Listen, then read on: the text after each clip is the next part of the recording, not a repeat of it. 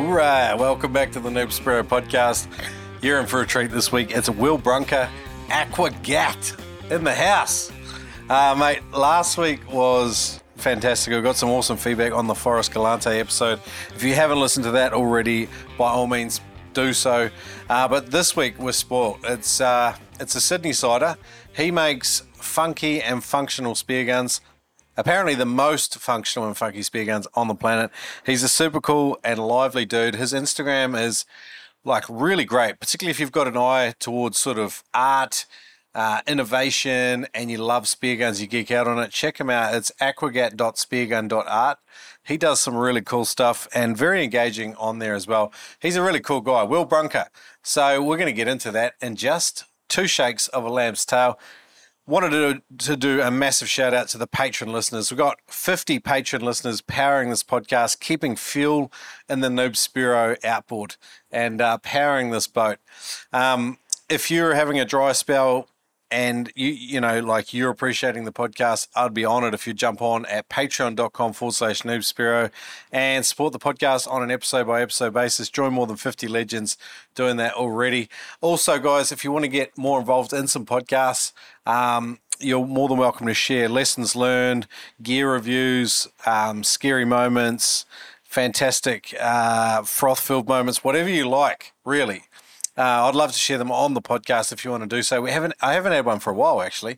So go to noobspearo.com and head up into the menu, find the Noob Stories section. You can leave a voice message up to three minutes. I'd love to include it in the podcast. Um, honestly, short and sweet is great with a powerful lesson learned. I love it, and it's great to keep in touch and build that community with you guys. And uh, thank you for the awesome thing that we are doing here at the Noob Spearo. Hey, let's get into it. Will Brunker, Aquagat.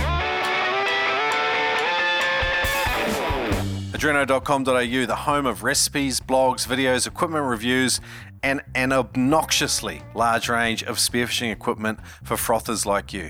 Not only that, but spearfishing trips and courses courses and trips that I sometimes get to go on. Check them out at adreno.com.au. It's a Spearo's best friend. Check them out, and if you want to buy gear, pump in the code NoobSpearo to save $20 on every purchase over 200 You can use that online, in store.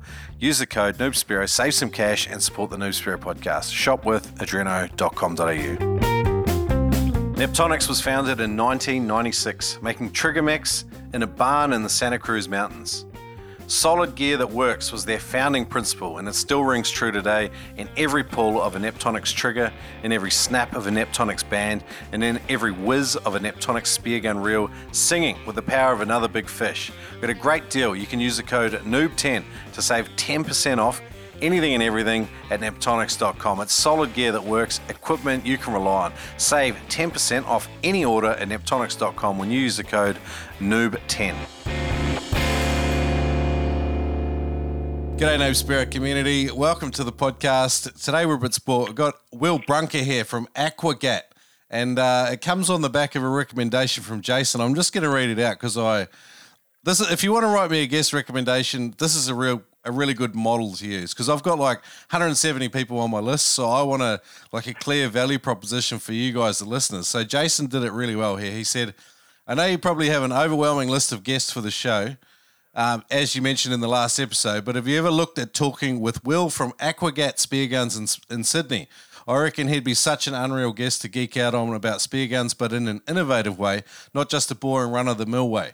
Um, I've been following his journey along for a while now, and he's trying to do things a little different with his designs and in house handmade gun parts. He records daily for his socials and talks through all the new innovations and processes he works through with his guns, so he'd be a really easy to speak with on a podcast. I highly recommend him. And that so that was Jace. That's how you write a guest recommendation. He's bloody did a good job. So massive chat for you there, Will. I didn't even pay him a cent for that. you're gonna you're gonna have to give him a spear gun now or something. gonna have to, mate. What a oh, what kind words. I really appreciate that. Thanks, Jay. Really appreciate it. And um and thanks, Shrek, for having me on. No worries, Will. It's a, it's, it's a bloody pleasure, mate. And after going through your like it, you know, like even in our little sport, in our little lifestyle spearfishing, like there's still a lot of people to get around and talk to. And I love chatting with people that make really cool shit uh, for our sport and for the people that love it and froth out on it. And uh, after sort of catching up on some of your socials over the last day or so and chatting with you yesterday, I've become highly intrigued and I really like what you're up to down there. Oh man, I, I really um, really appreciate that because there's when you just said down there, that does, you know, for those that don't know, you're a Queenslander, I'm a New South Welshman, so it proves that we crossed the border. um, there's, there's no beef. Um, no, I, I, really, I really appreciate that, man. Um, yeah, that, that's sort of what we're, what, what I'm here to do, I guess. Um, yeah. Shake things up a little bit, do things a bit differently. Um, you know, I thought perhaps it was a little boring. Like, you know, you kind of hit the nail on the head. There was some there's a lot of stuff out there, but um, I thought uh, there's definitely room for some things to be done a little bit differently. So, mate, I, I, I, love it. You you um you're a, a real sort of guy that's reimagined a lot of elements. Looking at some of the stuff you've built, it's very clean, very contemporary. I love how you've integrated a lot of color into it. It's very bright and functional. You don't just stick to one medium. You're working with carbon fiber. You're working with timber. Um, are you working with aluminium barrels as well, or um, what's your sort of your? Uh, yes, yes, yep. yes, yes. I'm just about to launch a um, an entry level product yep. Um, with an al- alloy barrel, and um, and I'll show you a couple of the things that um, we're working on and, and, have got lined up. But um, yeah, alloy, um, uh, yeah, a, a, wide body alloy barrel is uh, is next up, man. Love it. And there's a few companies that are already doing it and finding ways to sort of mass produce it too. Like, because I mean, everyone's sort of moved away. Well, I don't know, everyone's moved away. There seems to be a move from the sort of the classic sort of round stock barrels now uh, in pipe guns to these more molded type um, fixtures as well. I guess manufacturing yeah. processes are getting better, so people are able to mass produce it. But you're really sticking to one-off stuff. You're making most of your stuff, your components as well, in-house, I believe.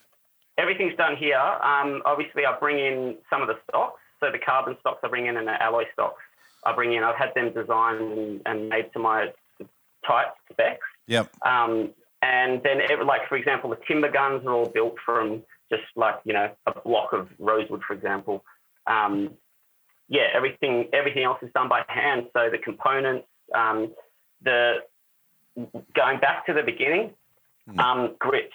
Grips was the thing that did it for me. So you know anybody can build a timber spear. Well, really anybody can build a timber spear gun. It's not that difficult.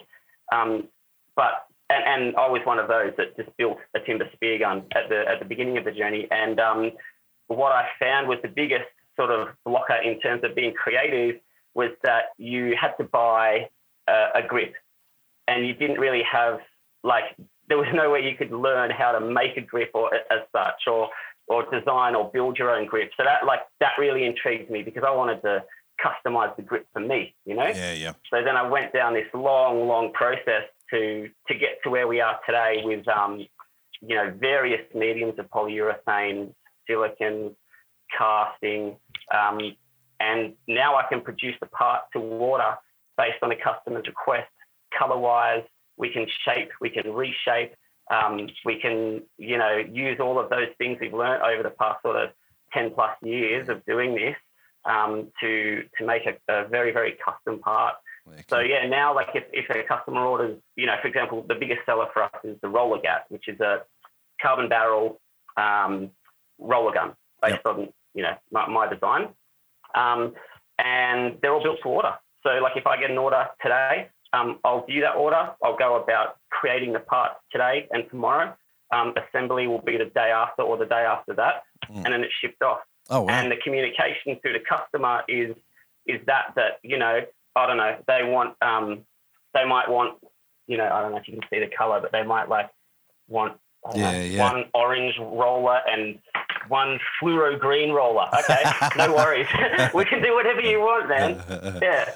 That's cool. I, I wanted to say, like, straight off the bat, like, I love the name of your brand. Like, I, I, I if I was ever going to invent a spear gun, I always thought I'd do a play off like firearms, contemporary, like land based firearms. And, you know, yeah. aqua, we're in the water, and gat, you know, there's that cool slang term for gun. You've put them together and you've come up with a very funky, like it's a it's a super cool brand when you have a bit of a think about it. I mean, it's it's simple, but it's just I, I like it, and uh, it seems like with the handles you're talking about, you've very much tried to borrow. Um, some of the ideas, like I think you say, like your custom handle there, that it's based off a Glock. Is that correct? Yes. Yeah, absolutely. Yeah. So so going back on the name, um, I'm a I'm a hip hop head. Like I'm an early '90s hip hop head. That's what I that's where I grew up. I um you know my formative years were spent um you know without saying too much, but we uh, we decorated a lot of um uh, property. um, yeah. So um and the cool and the cool thing about hip hop is uh, and what hip hop taught me is you know, like the foundation of hip hop is um, is creativity. Mm. So there's there's like these four elements to hip hop. You know, graffiti, graffiti art, that is um, DJing, MCing, um, producing, and music production, Dance. um, break dancing, Yep. and but but having said all of that, those elements are all based on being creative. So Mm. that's where, like, after I moved out of, um, you know, doing a lot of graffiti and painting and stuff, still paint with the boys occasionally, but I had this, like, you know, I'm still a hip hop head. So the, the, the term gat is, is used extensively in, Yeah. in hip hop in re- reference to a gun. And people like you get it. Yeah. Some people, they like, who, who haven't listened to hip hop or just don't, don't get it. That's cool. They just, they just don't get it. Yeah. But I love it when someone gets it because Yeah. I'm like, yes, that's it.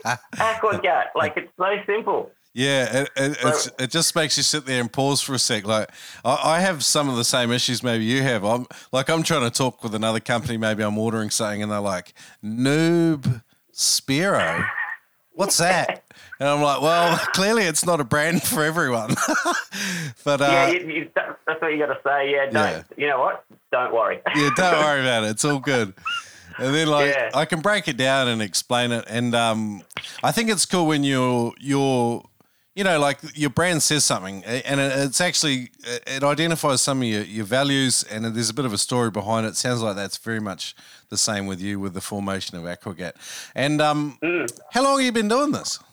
So, I guess unofficially, probably fourteen-ish years Yeah. um, was was the, the beginning. My entry to um, entry to spearfishing was like later in life than than most spearos. How old are you now? Um, I always, so I'm almost forty. I'm thirty-nine. oh yeah, so, same gonna as me. I'm gonna be forty. I turned 40 into last year, so we're about the same age. Legend. So you got Right, into it sort of mid 20s, eh?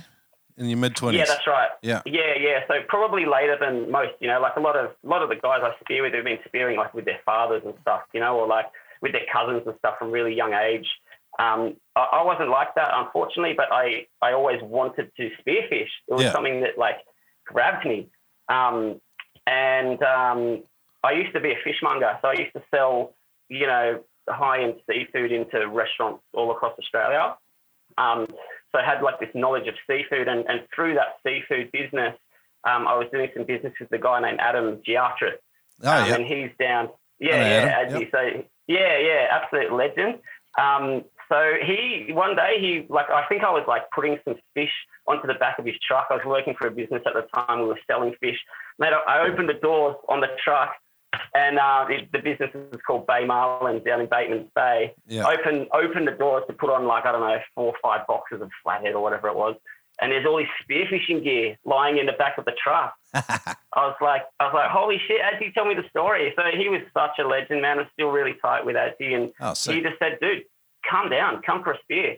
So my introduction to spearfishing was late, um, but I immediately saw that um, what was on the market wasn't what I wanted to use, you know, Mm. having absolutely no idea about spearfishing. I, was like, I don't know. That's just like, that's just a little bit boring. I think I could do something cool. Yeah. Um, And that was the introduction. So I kind of, you know, to cut a long story short, I then, um, you know, had these ideas about how it could be done or how I would try to do it.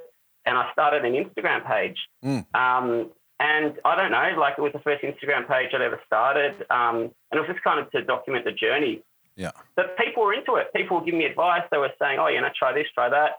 Um, you know, we like this. Why don't you do that? And just sort of evolved to the point where I realized that there was more than just me out there thinking, oh shit, this could be done better. This could be done differently. Um, this could be improved. Um, we could take that concept and maybe evolve it to here. Yeah. Um, and so this is this is where it's at now. So this is um, we're now I'm now in the second year of doing this full time. Oh, So wow. I left my yeah Awesome. yeah I left left the um left the seafood job um, sort of midway through that first wave of COVID, Oh, man, that's a um, that's a crazy step to take, particularly at that sort of time. Like, um, oh, it was, it was absolutely crazy, but it was it was like it had to be done. Yeah. Um, it was there's a and the backstory to that um, is that um, so I'm a father of three children. Yeah. Um, and I have my like I'm a full time dad. Yeah. So I have the, the kids like 100 percent of the time with me. Yeah. So um, in that, it's very hard to obviously you know raise three children and have a job where you have to be at an office or like at a fish market at a certain hour. So I was doing a lot of the work remotely, but um, as you know, businesses change and morph, they kind of wanted me in the office a bit more, and I said, you know what, actually, it doesn't work. Um, I'm I'm a full time dad. That's my number one job, um, and I'm selling spear guns on the side. Actually, I think if I push the spear gun thing, it could maybe pay my bills. Um, so I took a leap of faith, like a fucking big leap of faith. Yeah. Um, and um, yeah, here we are. Just uh, it's it's a it's a constant evolution. You know, um, long game, long yep. game. Yeah, mate, it's it's uh it's impressive what you've done and what you've built. So hats off to you, and and and good on you for just freaking having a crack, man. I I, I respect that. Like people, um, you know, like I think a lot of us you know we get, we can get caught in these cycles with with jobs and work and stuff and meeting responsibilities mm. and like actually sort of having a crack at doing something yourself is is is hard. It takes balls, but you're also your own worst boss as well because like oh, no no no one will make you work as hard as you make yourself work and if you've got an overdeveloped sense of responsibility which a lot of business owners have then it can be yeah. a bit a bit hell how have you managed to balance out um, keeping the family life good, going spearing, and then still having fun in your business and and and, and achieving yeah, the results you want to. It's a really good point you make, um, Shrek, because I think life is more way more about um, experiences and, and lifestyle and culture than it is um, banking dollars. So for me, if I'm if I'm making enough, or if the business is making enough um, to pay the bills, obviously I'm very, very driven and, and I pushed really hard at that. But I'm not going to um, lock myself in the lab and be a hermit um, at the expense of, you know, spending quality time with my children mm. um, just to make more money. Do you know what I mean? It's all, it's all about this is, I'm here because of my children. Um, and so it's a holistic approach. You know, we spend so much time together. and with them, you know, every every moment of the day. They're up. Like my workshop is downstairs in the house. Yeah. So when when they come home from school, I hear their little feet running around. I know they're home. I go and touch base with them. I make sure they're doing their homework with any luck, and they never do. They just play Minecraft and Roblox or whatever it is they, want to do. So I got to I got to juggle that, and I hear from the teachers occasionally, and yeah. you know, it's like any parent will tell you, it's a it's a, it's a juggling act. Yeah. Um, but but yeah, the goal is to yeah, sure, like grow the business and it's growing. It's, it's we're pushing hard, but um, but never you know forget why why I'm here and why I'm doing this because I could easily just I've had so many calls to go back into the seafood game and make you know tons more money, but then I wouldn't be here. So yeah, yeah. you know what's the point? Good on you, man. So yeah. People call yeah. that the golden handcuffs too. Like when you've got a trade or a skill, um, you know, it's never more profitable to chase your passion initially. Like I think in the long run, maybe it can pay off, but um, in the short term, mm. often you, we sacrifice, you know, careers that pay quite well to do what it is what we're trying to do and achieve. So good on you, man. Um, yeah, absolutely. What does spearing look like for you these days? So where where are you based? So I'm in Sydney. So I'm on the North Shore of Sydney. So I'm probably about 15 or so, I oh no, about 10 minutes from the local boat ramp, which is um, Bobbin Head. But it, I never used that boat ramp. From there, you can steam um, down the Hawkesbury, so that's the Hawkesbury River. You can steam down the Hawkesbury um, through places like Flint and Steel, um, which are like really good line fishing spots, but dirty for diving. Yep. Um, you can do a bit of diving in the river, but it's you know it's river diving flatties and and bream or whatever. Yep. Um, you can steam outside, and you're basically on a central coast then. So do that occasionally, but more often than not, I just drive to the city. Um, and I launch at Rose Bay. Yep. And from Rose Bay, you're like, you know, 10 minutes to the head. So you can either hang a left and go have a look at all the, the northern beaches. Um, you know, predominantly you've got um, Longreef, uh, Bluefish, all those headlands. Yeah. And then if you swing a right, you go across to um, the Maddens or to Bondi or Malabar, Maroubra. Okay. Um, and then obviously this time of year we've got the fads. So like I'm big into the fads um, at this time of year. Yep. So um, we'll, we'll shoot out to the fads. Um, I've got some really, really cool guys I'm diving with um, who have uh, some pretty cool fads set up. Oh, nice. Um, and I'm not naming any names Yeah. uh, specifically because, you know, um, we don't play the political game because I, I learned really quickly that, um, man, the, the politics in spearfishing and club spearfishing are like, whoa, man. Why? I'm not, I'm, what? I don't get it. I don't, I don't get it, man. It's like, Oh, I don't know. Everyone wants to protect their own spot, I guess, but um, Protecting spots is, is fantastic. Like I cannot fault people for doing that. And people with bad ethics and bad morals, I, I get why they get slandered and, and abused. But sometimes some of the politics just seems pathetic. I'll be honest. I, I, I, Yeah. I I've really tried to like mix with people from the two major governing bodies and play no favorites with regards to um, who I get on the show or whatever. Like, and I, I definitely don't want to get involved in it. It sounds like you've made the same step. I've done, I've done the exact same thing because I've got like you know I'm I'm a I'm a producer, so I can't really I shouldn't really affiliate myself with um with any one club specifically because it just could preclude you from Yeah. meeting or diving with other people. And I'm all about integration, and I try to get along with everyone. I, I'd like to try to take that that attitude I learned from seafood, where you like I'd cold call in on a chef, right? Like, and, and they've got no time for you, but within a matter of months, you're like super tight with this guy. You know, mm. you're at like family barbecues and stuff. Like this is this is what I think we should, you know, as a as a as a community, and what you're doing in respect to that is awesome because it's it's a community. And we should all be getting along, and you know, sounds very holistic and maybe a bit hippie-ish, but let's Nah, all just have fine. some more love, guys. yeah. Ah, like I, I, Yeah. I very much like the the Joe Rogan sort of shtick where it's you know like just you know we could all do with being a bit more kind towards one another. You Oh, know, like I can't agree more. I Oh. can't agree more. There's often attitude, just attitude and ego play these these huge parts. I think in a lot of people's lives, and I think the quicker you learn to drop that bullshit, the quicker you'll learn how much easier life can be and nicer. yeah, yeah. The rising tide too. Like um, if we're all learning and growing, like you know, like when you go to when I went to started jujitsu a few years ago, like it's very much like that rising tide mentality. Like just because someone's awesome, they don't treat the new guys like shit, and they're still really like Yeah. like it's like everyone's got this attitude that hey I was where you were and you know like but there's never any superiority either the guy might have been rolling five times you know a week for three that. years and he, and the, that. you know and you you've just walked in the door and, and and they show you a couple of things like and I think sometimes spearing could borrow a few of those cultural ideas from things like jiu-jitsu because sometimes it's like I don't, uh, maybe competition, but uh, you can't even say competition brings the worst out in people. But yeah, I don't know. It's a weird, it's a weird thing. I guess maybe because a lot of us are solo hunting type, alpha type personalities that are are very sort of like a risk tolerant. I don't know. I don't know if it's got something to do with our personality types. I learned a lot about um, that kind of mentality in um, in the graffiti scene in Sydney. Like growing up in my late teens, like early, early sort of mid teens to mid twenties. Like as a as a as a starting starting off, you're never any good. Like no one's any good. But there's always like, oh, you know, you might have some art skill, but you have to learn the whole the whole ropes of of, of the scene.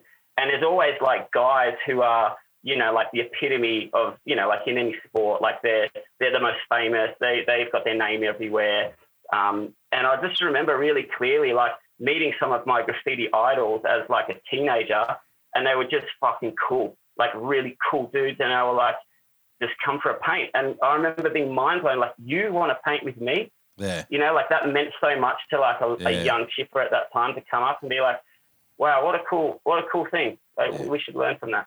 There are some cool dudes like that. Like I was chatting with this young fella from Sydney a couple of weeks back, and he was telling me how he met Simon Tripp on the rocks. You know, Jai Gibbons, and uh, Yeah. and Simon Tripp's you know like very very well known and very well regarded Spearo, very experienced, Yeah. and he's just taking him under his wing. You know, and uh, it does happen in spearing as well. So I'm not just pure negativity, but um, more of that. I reckon more of that. I'm with you. Um, Mm. So what early lessons for you? Like um, big stuff that um, surprised you maybe about spearing? Some some big learnings. What did you struggle with? Um, with spearing, the, the biggest thing for me is um, I'm not a natural freediver. Um, so it can, you know, some people have it and some people, I think I'm in the boat, I just don't I'm not naturally gifted in the water. Yeah. I got to work really hard, man. Like I get contractions from the top. I like take a breath hold, and my contractions are starting. So I've got to like my, mentally, I've really got to power through that. So um, I did um, I did a freediving course, obviously. Yeah. Did that help? Um, that was with Craig. Yeah, it did, man. Yeah, Craig Shepherd at um, at Obsession Dive. Oh, he's nice. been he's he's helped me from the beginning with all of that. Um, him and his wife Juz actually awesome people. Okay. Like the salt of the earth, awesome people. I can't um, rate them highly enough. They they really they showed me a lot. Obviously, I did the course with Craig. He's a freedive instructor, and um, that really helped me because it like it got my me because you know obviously like you dive to 20 meters by the end of the two days, and you know just to hit that point was like for me um, a bit of a um, a, a mind unblocker. Yeah. Like oh shit, actually I can dive to 20 meters. It was all in it's all in the head. Like we know it's all in the head. Mm. Um, so that that's probably the biggest thing for me. Um, is and, and still like the the breath hold work. I, I do work on the breath hold stuff occasionally. Admittedly, though, I don't do any freedive training, and it's and I, I'm completely um. Sorry, I should back up. As a Spearo, I'm a really good gun builder.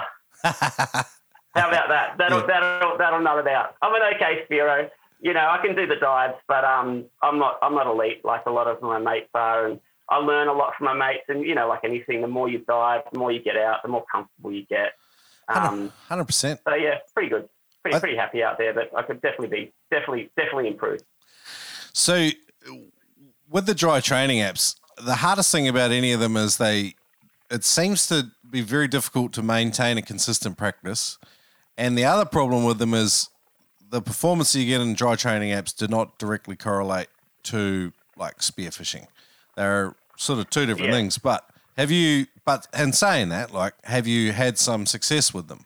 Yeah, I have. So I've, I've done various um, various you know things over the years, and you know, like I think on my my PB breath hold was like four and a half minutes, right? Yep. So like that's a that's a static breath hold, but um, like you said, it just the, the the physiology changes when you're in the water. So and that for me, that's all about just being comfortable at depth. Yeah. So being comfortable at 10 meters, being comfortable at 15 meters, because you know you can do the breath hold, but you have to, you know, try to. Um, so yeah, sorry, I have had success with with breath hold training. Yeah. Um, but I do need to do more. To be honest, if I was going to do, like if I was going to do a liveaboard or a trip like that, I think I'd definitely dedicate, say, maybe eight weeks or, or thereabouts to just pool training um, and, and free diving, just making sure that, you know, you get the most out of it. Because I'm, I'm aware that, you know, if I went out on a, on a dive trip now, I'd, I probably wouldn't do as well as I would if I otherwise did some training, you know? Mm-mm. All right. So saying that, we've we've just talked about freediving, which is something you're not good at.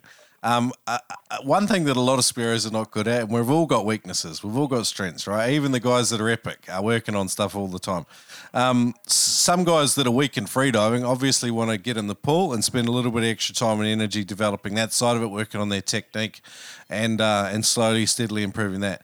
Another side of it is spear gun accuracy. And me personally, I can be atrocious at times. I have had more success in more recent years because I've been spearing a bit more and I've used a consistent um, sort of uh, setup, you know, and, and that's Yeah. made a big difference. I also have gone in and done some enclosed water, you know, target shooting and stuff, which also seemed to make a difference and taught me about all of my spear guns. Um, is that something you recommend to people? Yeah, I, I definitely recommend. Uh, I'm, I'm a little bit on the fence. Like, I, I would not recommend highly enough getting in the pool and learning your gun before you go out into the ocean. Like, you should do that, um, or at least do it do it in the shallows. Do some target practice in the shallows, just so you have a, a basic idea of what's happening. Um, so I'm at the personally when I when I take a gun to go testing, uh, now I've I've built like you know like I'll have a design concept for example. If it's a completely new design concept, then I will take it to the pool and I'll do some testing. But otherwise, I love nothing more than taking it to the ocean and testing it in the field because yeah, accuracy is awesome, right? Like if you lie on the bottom of a pool and you're absolutely still and you're pinning a target, that's great, right? That'll teach you a bit about your gun, but it won't teach you anything about um, environment, Mm. um, and it won't teach you about moving. Like obviously, like currents play a big role, Mm. fish moving play a big role. Um, and obviously, then then you've got the hunting, like where where are you shooting, all that kind of stuff. So yeah, know where your gun is going to shoot. But I love nothing more, man, than getting in the water, tracking with a new gun, and and and using it as if a brand new Spearo, like or a brand new customer, was going to grab that gun. Because I, I, I, I want that gun to fire exactly as it does to me for them. Yeah. So um, sometimes you can be really harsh on yourself. Sometimes you just have, and the other thing is, as you'd all know, some days you just shoot like shit. yeah. And, you know, like you go back, you go. So I've always got my GoPro, and I've got it on the slowest, um, well, the, the, the highest frame setting, so I can really slow those um, clips back. I'm I'm huge on that. Like I probably don't take a shot with my gun without filming it. Oh wow. Um, with any gun, and I'm always, always, always reviewing footage. Always, always, always. Um, because sometimes you just shoot like shit, and Yeah. like you, your gun was in the right place, but you or your, you know, it shot the into the right space that it should have, but you were just not in the right spot. You know, you just weren't aiming that gun correctly. Mm-mm. That that one can be a bit bit of a bit of a tricky one sometimes when you're testing a new gun. Hundred percent. Do you, do you sort of um? We talked about this the school of thought, you know, where there's basically two types of shooters. Like you've got guys that line up everything down the barrel, and they very conscientious about how they how they sort of aim and scope a fish. And then you've got other people that just pretty much just triangulate, and it's more of an intuitive feel style of shooting. Um, Yeah.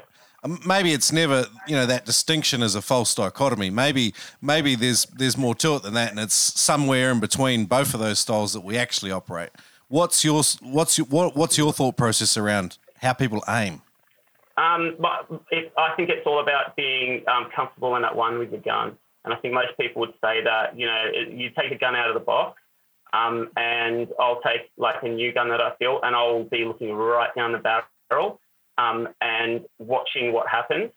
And then as you get more and more comfortable and you know where that gun is going to shoot with accuracy or with, with consistent accuracy, then you then that's at that point like I can take for example my, my favorite gun is to use um, to use is my inverter um, which will which I'll be launching soon. Oh wow. Um, and that that you can like I, I'm I'm really confident with that gun now and I don't think I'm probably looking down the shaft as much as I would once have. I just know where that shaft is going to land um, and I feel comfortable more and more comfortable with just shooting instinctively um, but I probably probably would be more of the look down the barrel, look down the shaft um, in general. Mm. In general, yeah. this might be a silly question um, if someone gets in the water with a brand new gun and it's unfamiliar to platforms that they've been uh, comfortable with in the past, how h- how long? What's a reasonable expectation um, for them to adjust to it? How many hours in the water, or how many shots do they have to take before you think bro. that? Zero. I, I, I'm a firm believer of zero because I think if you have to think your shots through, your gun is not right. Yeah. It's not, either not right or it's not right for you. Okay. Um, and I always say that to my customers if like if they have any issues with accuracy, so what you know, like we all develop, you know, more and more powerful guns, but what's power without accuracy? Accuracy has to be the forefront of any gun builder's um, design process. Um, so I'm a huge fan of enclosed trap guns for that reason. You should be able to take that gun and you might not feel comfortable at the beginning, but it should shoot exactly where you're aiming it. Um, I don't think there's, I, I, my, my personal opinion is I don't think that you should have to, you, sh- you shouldn't have to tune yourself to the gun. Okay. I don't, I don't, I don't think. Okay. So I like what I like to do is um, like with my Spearo mates, and I've got more and more like mates now who are like really cool with me in terms of like I'll just give them a new gun and go just tell me be feedback. Um, and sometimes I think they're pissing in my pocket. I'm like, don't tell me it shot amazingly and accurate and with crazy power if it didn't, because those those are my words. That's what I that's that's how I speak in you know marketing language when I'm that, that that's based on my experience and all the work I've done. Don't use those words. Right. Yeah. I'm like blown away when people, even customers, they're like, dude, this thing shot like a laser. It Yeah. just really, really like reaffirms me, okay, yeah, we're actually doing something um, right here. Learn from the best. Adam Stern's courses at freedivingfamily.com are written and presented by some of the world's best freedivers and most experienced instructors. Lessons learned come from years of freediving and teaching at the highest levels and are now condensed and available for everyone. Go to freedivingfamily.com and use the code SPEARO and get 20% off any course. Now, there's Frenzel, Advanced Frenzel, Hands Free Equalization, there's Mouthful and Deep Frenzel Equalization, even Bifinning Essentials. Get that finning technique right. It's the one percenters that make the difference in spearing and allow you to have more time on the bottom, and you feel better even doing it. Go to freedivingfamily.com and use the code SPEARO to get 20% off any course. Adam Stern's courses at freedivingfamily.com. I just love a functional and simple spear gun that I can trust when I pull the trigger. Killshot Spear Guns utilize the finest of kiln dried Burmese teak. Killshot Spear Guns also combine American made parts and fine craftsmanship to bring you accurate, reliable, and simple spear guns that you can trust. Fish after fish. Get $30 off any Killshot Spear Gun at killshotspearguns.com. Yes and amen, Uber. That's $30 off American made performance spear guns at killshotspearguns.com. I'm really sorry for this terrible accent. Brought to you by Ed Martin at killshotspearguns.com. The struggle is real sometimes to find a spearing buddy. Imagine if there was an app that could connect you with other people that also were looking for a spearing buddy. Well, good news. It's like a Tinder for fishing. We've got the Fishing Trips app available on iOS or Android. Download the Fishing Trips app. Use the code NoobSpearo in there as our referrer and find yourself a buddy, dive safer, and get your mates onto it too with the Fishing Trips app. When when you um, do away with ego and attachment to your creations, and you Yeah. open up fully to the process of iteration and having that continuous improvement mindset. Do you think that that's probably one of the reasons why you've had some success as a gun builder because you're not personally attached to your creations? Like, do you look at your guns now from Yeah. 10 years ago and you know that the guns probably you created 10 years ago and the guns you create now are chalk and cheese? But do you still have a sense of Yeah. pride about those guns that you created back then? Yeah, What- yeah, hundred percent. Because they're always they're always a part of you. They're always a part of your energy process. Mm. So, like a um, the, the, there's, there's two answers to that question. One, yeah, you have to be you have to evolve and change, and you can't definitely you can't get stuck in an idea. So when I very first started building spear guns, to me roller guns just made sense. They just make sense from a uh, like I'm not a, um, a physics professor, but you just they just make sense, right? You can pack more power for a shorter gun, blah blah blah. But like um, I, I, for a long time, I was really you know just stuck on building rollers, and they're still like my favorite thing to build. But I'm completely cool with building a traditionally set up gun because you have to be open to the mm. market. Mm. And the second the second answer to that is yeah, like I'll see a gun that I built for someone, you know, a year, five years ago even, and um, it really takes me back because those are the timber guns. I wasn't building rail guns five years ago, carbon rail guns. So you know, you like hold this piece of timber, and like I remember shaping it, and it's like I don't know, it sounds maybe a bit um, I don't know, maybe a little bit out there, but at the risk of being out there, I believe when you when I, for example, or any craftsman, you know, shapes or creates something from an innate block of either steel or alloy or timber or carbon fiber, that finished piece, it's going to hold the energy of the creator. Mm. It's going to hold. It's going to hold part of that. Part of that process. Part of you has been forged into that piece. Mm. And so it's always going to be special. Those, those timber guns, they're always going to be special. Yeah. I think at the risk of being overly sentimental too, I agree with you. Like, um, if you have a meal that's been cooked by someone for you with love, it just tastes Yeah. better than a meal that's just been cooked for you by, you know, like Yeah. a stranger who you have no sense with. You know what I mean? I think, and like, and that's just purely from seafood because lately that's been my focus with the 99 Spirit recipes. But I think it. when you make stuff, definitely what you put into it does make a huge difference. So, um, Well, let, that, let's Yeah. let's get into your spear guns. Let's talk about some of the components and stuff. So, so it sounds like you, you, you started with this timber background, and then you've you've you've expanded into into pipe guns, and along Hmm. the way you've managed to start building your own uh, rollers, your own handles, your own. Uh, do you make your own trigger mechs as well? No, I don't make my own trigger mechs. Okay. I have them made, so I've got a got a guy that produces them for me. Yeah. Um, everything. So unfortunately, the the cost of have me making them, Yeah. it just it blows it blows your cost out. Unfortunately. I talked to someone before about making the the like the machining the sort of the components to like set up and make these things like at, at at scale and yeah like just to make a handle mold was like in the tens of thousands of dollars just to make one Absolutely. consistent handle all Yep. the time so it's crazy Well, that, that's it's funny you say that. So that's that's that's two different things. So CNC routing is obviously like you know, and then tumbling is to make all of the components of a trigger mech. Mm. But then to make like a, a, a handle, traditionally people use plastic injection molding machines, and that's like yeah, the dies for those machines that's uh, easily ten thousand bucks. That's crazy. And then what you're stuck with is that exact design for as many units as that machine will produce to have paid off that investment. yeah So it's a long it's a long process, and you have to do MOQs like minimum order quantities of like four to eight thousand. Yeah And imagine like starting a business, bro, where you like you want to be creative, and you're like, oh yeah, okay, I'll just buy four thousand of the exact same thing. yeah Fuck the, bar- the barriers to entry are quite prohibitive and like spearfishing like it's still like people think it's a big a big thing it's not like it's a very small world No, no, that's right. It's small. So then the so you know you just said something quite interesting, like the barriers to entry.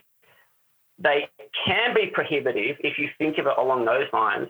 But if you can think outside of the box, right? And this is where I this is where I like think that Aquagat is sort of sitting in its own space. Is that um, if you can think outside of the box and learn how to make your own path, right? You suddenly you don't you don't conform to having to invest, you know, hundreds of thousands or tens tens of thousands of dollars in a die, hundreds of thousands of dollars on, on you know overall product and lending. Mm.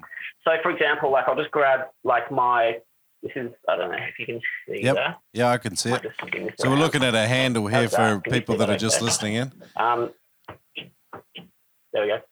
So this is like this is a kind of a cool example of uh, what can be done with a bit of outside thinking. yeah So, like this piece, this is this is a production piece now. Yep. Okay, so this is one that I produced a couple of days ago for a gun that I'll show you in a sec. Um, but this started out as where's my okay? I'll show you what it started out as. So if, if, if people are listening only and they and they want to sorry well if people are listening only and they want to have a look at some of the the video of what we're talking about if you come to today's show notes at noobspearo.com forward slash aquagat which is a-q-u-a-g-a-t I'll link up a video here where we uh, have a bit of footage here from some of the stuff that Will's showing me right now but he's basically got a handle so sorry Will I interrupted you Awesome. Love it. Thanks for that, Shrek.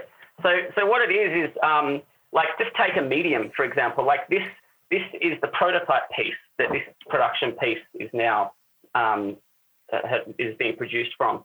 So, like this, this man was like a block, yeah a, a- like basically a block of polyurethane, right? Um, and then I've got my my best friend, the Dremel, yeah over here. yeah and I've got a I've got some really good vacuum um, extraction systems because Yeah. you don't want to be breathing this shit in, and um you just get creative and make something right like Yeah. whatever it is. So this is a this is a Glock inspired um, grip right. The reason being that Glock have been a, a Glocks are pretty fucking cool. Yeah Um, they're not the best handgun on the market. If, if you're, you know, a handgun shooter or whatever, they're, not, they're definitely not the best, but they're probably the most widely known and probably the most widely used. And the reason I went for the Glock grip or that, that shape of the Glock grip um, was because it's been tried and tested for like 30 years. It's probably been in more like hands or hand shapes and sizes than you know any other any other handgun. Mm. So I thought, okay, that's probably a pretty cool place to start in terms of um, like a generic shape. Yep. Because I mean, prior to that, I was making these crazy. I'll, I'll see if I can find one. Um, like hyper ergonomic grips, yeah um, which were just for me and awesome. But then, like, I'd spend so much time shaping, creating, making molds, casting parts, and then I'd put it into someone's hand, and I'm like, oh, the some bit needs to go down by like five millimeters. I'm like, ah, shit. Okay, that's, that's cool. But like with this, it's like it just everyone just grabs it and it just works. Yeah, yeah. Right. So like if you and, and I make these out, for example, my prototype pieces all yep. start the same. They start with either a block of timber or a block of um, poly, sometimes a block of um, alloy, like billet alloy.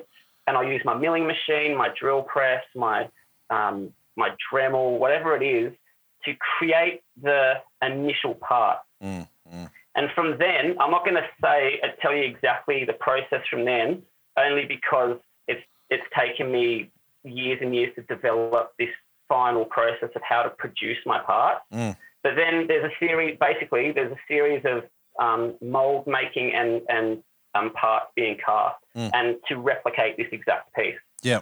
There's so many, there's so many pitfalls and there's so many, um, but there's equally so many ways you can be creative and funky and, and make your own parts without. Having to invest in like crazy money in, in terms of plastic injection molding. I think sometimes too, like, and I can understand you protecting some of your IP process there too, because like you spend so much time developing it. And I know, like, I have the same, I've had the same conversations with Larry when I go down to the penetrator shop on the Gold Coast, you know, and he shows me some of the mm, stuff he's mm. doing, and he says you can't talk about this, like, because you know, like that that R and D phase, like you're a one man band doing all this R and then if someone else gets hold of it, like that you know you've spent a year of your life developing this thing. Someone else has just come along and copied it. It's uh, it's not really fair. So I can completely understand. It's funny it. you say like. In, in one way, um, I mean, there's, there's lots of shit. Like people will go through my Instagram from the early days, and you'll you'll get an idea of how it all started, right? Yeah. It's really basic, and anyone can understand that you make a prototype piece, you cast a mold, and then you make your parts from after that. Yep. That's like that's that. There's nothing really in that, and in fact, sometimes I'll like I just realize how fucking difficult it is to do, and I think to myself, you know what? I don't know that anyone else could actually pull this off because I'm like, after all these years, I still struggle with, you know, sometimes um, the medium might like change, yeah, um, or you know, the mold just like something falls apart in the mold, and you fucking you got to start again. so sometimes I think to myself, you know what, like blokes, girls, go out, give it a shot yeah. Um, but it's not like it's not rocket science. We're basically, you know, making a making a part, falling a mold, and then and then casting parts from there. I've had a lot of people say, um, like with fins in particular. Sorry to go back to that because we're talking about guns. But, yeah, yeah, no. You know, they were like, oh, it's you know five hundred dollars for a set of blades or whatever. You know, like how about um, I just do it myself. And then I had some mates that went out and did it, and then they they made like four versions on this. Um, they made a steel mold to get the shape yeah, of the, the the bend in the in the blade from the pocket, and uh, by yeah. the fourth lot of um, these fins, they'd spent like you know thousands of dollars and not still still did not have usable pairs of fins. So I mean, I think when you yeah. when you do something from the start and then you progressively learn over a period of years, like you've you've developed all these problem solving things, like you understand intuitively what's going on, and um, you because you, have made all the mistakes under the sun, I guess. So it just saves you all that time now. Hundred percent, hundred percent. Sometimes you do have to learn the hard way. You know, sometimes um, you've got to be really brutal on yourself when when someone comes back to you and says, "Hey, look." This has happened with the product. You have to learn you, you have to learn why that happened. Yeah. Um, you can't turn a blind eye and just hope that it was like, um, I don't know, like a bad batch of, um, of, of the medium that you were using. You've got to really look into it and realize, oh, actually, you know, I can work out. So, like, if I've ever had an issue, I've only had a couple of issues with um, actual the actual product, like the medium. Yep. And as obviously, it's always like replace free of charge, like straight away. But I always like at the very least get like that diver to send me as many photos from as many angles, explain how and why. Yeah. Because like anything, you have to learn. You have to be able to evolve and, and get yeah. better. Yeah, this is the other thing I think like, too. Some some people maybe don't understand too. When you buy like um, handmade stuff from anyone, and they're a one man band, product failure happens whether you buy mass produced stuff. In fact, I'd argue that it happens more often. But I mean, mm. the the person that's making it and quality control, the quality control side of it is they need to inspect or see that item as much as they can so that they can understand and correct or rectify their faults because they don't want to make them again. Yeah.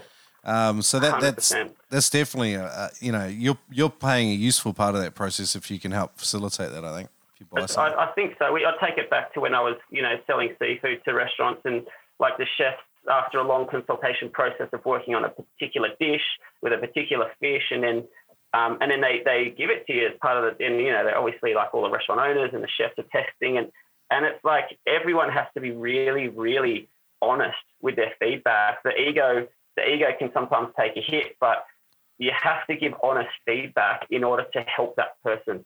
yeah. Um, it, it's, yeah, it's, it's the only way. Yeah.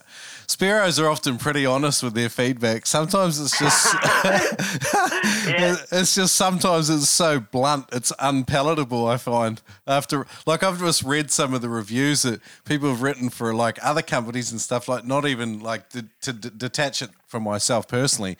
Um, and, and I've just read it and gone, "Holy shit. That's Yeah, rough." yeah. yeah. Oh, dude, the in, the internet's a brutal place. Yeah, 100%. It's a brutal place. Yeah. Yeah, I've actually been pretty um, pretty lucky, I guess, in, in terms of um, comments and whatnot. I don't I don't seem to cock um, too much. Yeah. But um, but I think that's because you know, like I've got my ideas and I've got I've got my my theories and I've got you know like take a hypothesis and take it out and trial it and then prove that it works. But I'm never going to say your product shit. Like Yeah. I'll never do that because it's not. It's like it's always got a market. I'm not going to hang shit on someone else's product, therefore making an enemy of everyone that has that product. yeah. Why would I do that? Like every everyone's got there's a market for everything, Yeah. um, and we're just kind of doing things a little bit differently. So I'm not going to hang shit on someone.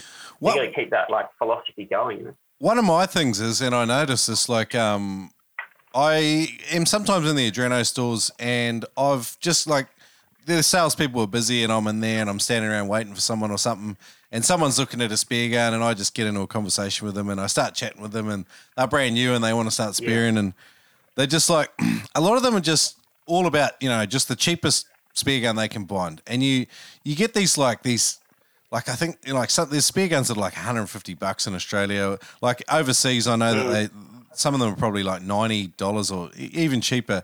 But they're just these these mass produced things that have got zero accuracy, terrible componentry, and you know that that spear gun's probably going to be in a rubbish tip within 12 months of that person buying it. But th- that's Yeah. the spear gun that a lot of these entry level people want to buy because they're trying to do it as cheap as they can. And and uh, and you've got a battle trying to convince them like, hey, no, just spend a bit more money because the poor man pays twice. You know, like all you're going to do with this spear gun is wound fish or miss them outright Yeah. and throw that thing in the in a rubbish pile or try and sell it to some other poor bugger. Like um, so Yeah, and, and and and in that same in that same breath is that they could equally be disenfranchised with spearfishing from that one experience yeah, yeah, and think, oh, spearfishing shit, you can never hit a fish. Well, no, you, you just yeah, what you said, the poor man pays twice. Is bang on, yeah. bang on. Yeah. I know too because I did it. I did it myself, just trying to be cheap. So Yeah, everyone does in all in all industries. Like we kind of we're all we're all kind of guilty because we kind of hope, you know, we just hope it might work, Pro- but it's like you know, never does. price sensitivity is a massive thing. Like um, a lot of people are extremely price sensitive. Everyone loves to get a good bargain and feel like they paid less than everyone else. I don't know what it is. It's maybe it's part of that competitive mechanism. And I'll tell you, I'll tell you something funny, man. Yeah. See this? This yeah, little like ratchet thing here. yep, One of my my eldest daughter was busting my balls to go into the two dollar shop because you know that's what you do when you're 13. You go to a two dollar shop. yeah. Mate, I got this at the two dollar shop. and I use it every every single day, and it's I just I'm waiting for it to break, and it just doesn't. nice. I can't get over it. It's like the it's like my probably number one most used tool, and it was literally like two dollars. And, that, and that's that's Very rare. That's that's true though. Like when you find something that works and it is really cheap, like you just tend to love it because it it hasn't cost you what it should for the advantages it's given you. So I get it. So um, your reels, your reels are are are, are a bit different too. Um, I like how you've got this Yeah. re- really sort of broad color range, and obviously that's come from your your hip hop graffiti type background, that love of color. Um, but yeah, um, yeah, vibrancy. Yeah. How did, how did you work out like um, how to do the variable drag system, like how to make it like ergonomic and fit in well and mount well to a spear gun? What was that process of development, and how many shit versions did you have before you finally got to what you where you are now? how many shit versions? Okay, so the, the first answer to that question is I didn't reinvent the reel. Um, what I did was I, I looked around the market and I looked at you know what products are performing the best um, and and then I, I thought to myself, um, you know, I think I could do, you know, a more stylistic version um, with some, you know, some different key features, right? So um, I came up with, I can't tell you how many prototypes. I've actually, I don't know, I'll, I don't know if I can do this now, but I've got this, I've got this bin in here, which is just full of um, of prototype pieces. Yeah. I was having this conversation with someone the other day. Um, sure, like you, have got an idea. Like we're not re, we're not reinventing the wheel here, and I'm not reinventing the reel either. Yeah. But what I'm doing is I'm I'm I'm changing it. Right. Um, I'm taking ideas and I'm improving on them. Yeah. In, in terms of the reel, that is anyway. But in doing that, I can't tell you how many failures I had making this. Right. The biggest one, one of the, the hardest ones was see this for example, like this is your internal D washer. Yep. Challenge you to try and find them. Just try to find an internal. So this is from an eight mil. Yeah. You, you, can't. You can't find an internal D, stainless internal D washer. So I had them designed. I had a guy. I've got a guy who who makes my stainless parts. He makes my trigger mechs for me. Yeah. Um, and I was like, mate, I just drew him a picture. I drew him a like a not even a CAD, like a just a, a tech drawing. Yeah. With my specs.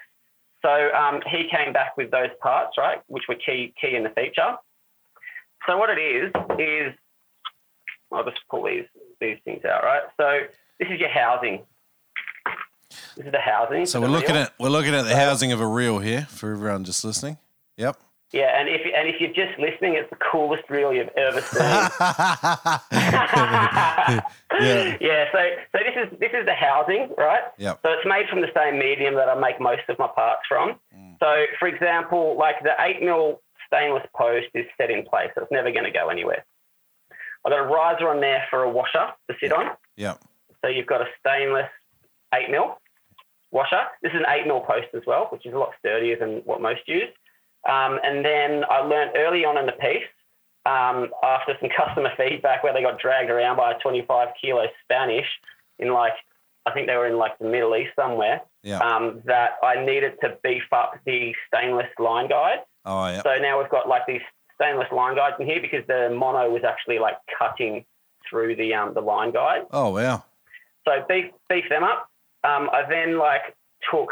Uh, so this is recessed as well. The reel actually sits in this recess inside the housing, Okay. um, and then I've made these um, these ports, essentially ports, to uh, to help out with any um, you know when you're on- on the reef on the bottom, you might get some sand in your reel, just to, to help ease any sand or grit or anything to, to fly away. Okay. And then we've got the spool itself. This is, it's not the biggest, it's not the smallest. So this holds about 45, 50 meters of 1.7 mil Dyneema. Yep. So the spool just obviously sits on, on top like that. And that's your, that's, that's basically the reel in a nutcase, Mm. in, in a nutshell, sorry. Um, your internal D washer sits over the top as such. And then this is your grub screw. Yeah. And I made the grub screws like really big and round. So like, you know, when you've got your glove. Yeah. Yeah. Yeah. Nice. grab. And this has a, um, I don't know if you can see that in there. That's got a, um, a stainless eight mil thread Okay. inside there. So it's never, you can never over tighten it. Um, it's, it's not going to like thread or anything like that. And that's the reel. It's a Um, nice looking- The little, the little handle there spins. And It's a really nice looking um, functional unit, but that's why I was curious about the development process because these things don't start like that. They start somewhere else and then they steadily get to where Oh. you want them. So well, this is part of, this is like, this is one of them. yeah. Like that's just like part of, part of one of the ones I made. Oh yeah. Um, righto.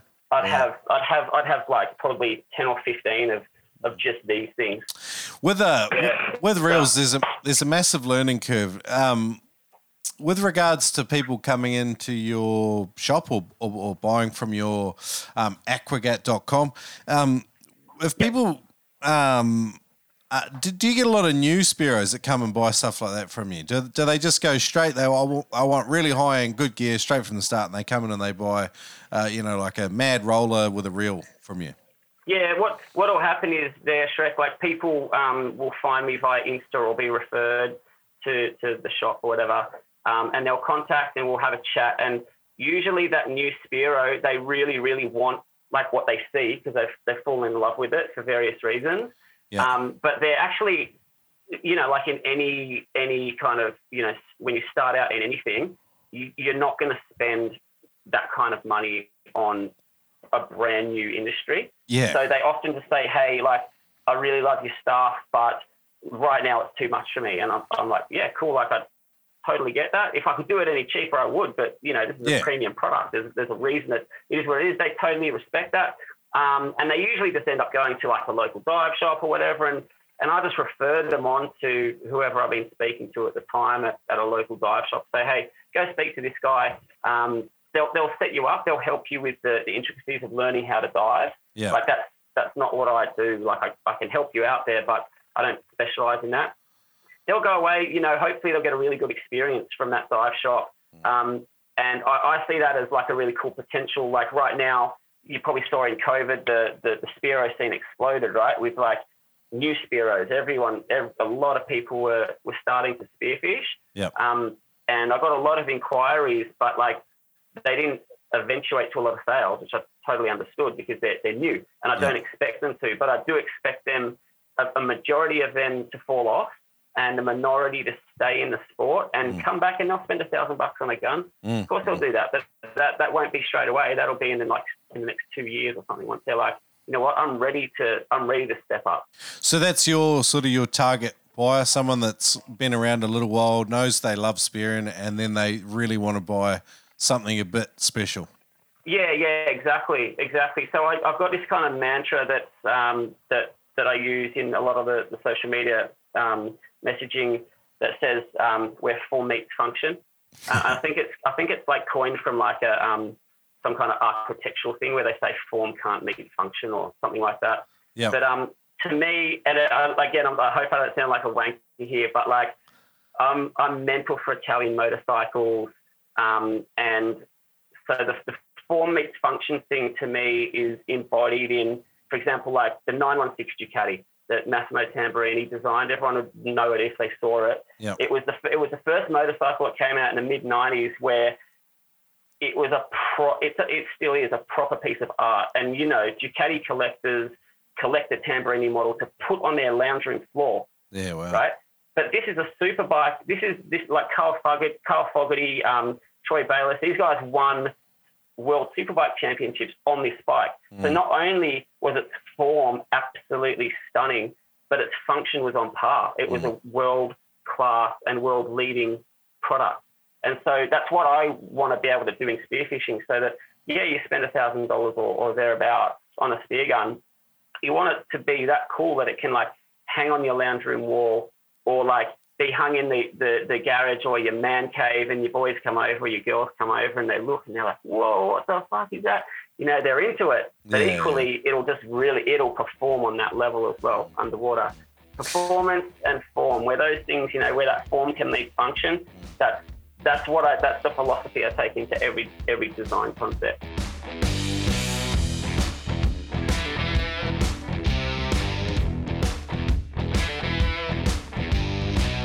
Noobers, good news. Did you know that every pair of penetrator fins receives a protective layer of Kevlar 49 multi axial reinforcement? You even know what that means? It means that it prevents chips and cracking. It means you're going to get longevity out of your fins. And that's exactly what you need when you're spending some dollars on some good fins. Visit penetratorfins.com, get yourself a pair of reinforced super tough fins with beyond industry warranty at penetratorfins.com. Use the code NoobSpearo to save $25 on any pair of penetrator blades. That's right, use the code NoobSpearo to save $25 on any pair of blades at penetratorfins.com.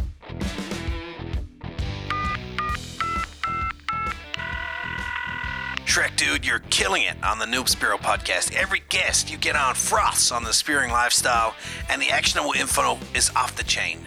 Over here at uh, Spearing Magazine HQ, it's the same, buddy. So many noobers are submitting their adventures, lessons learned, and pictures here at SpearingMagazine.com.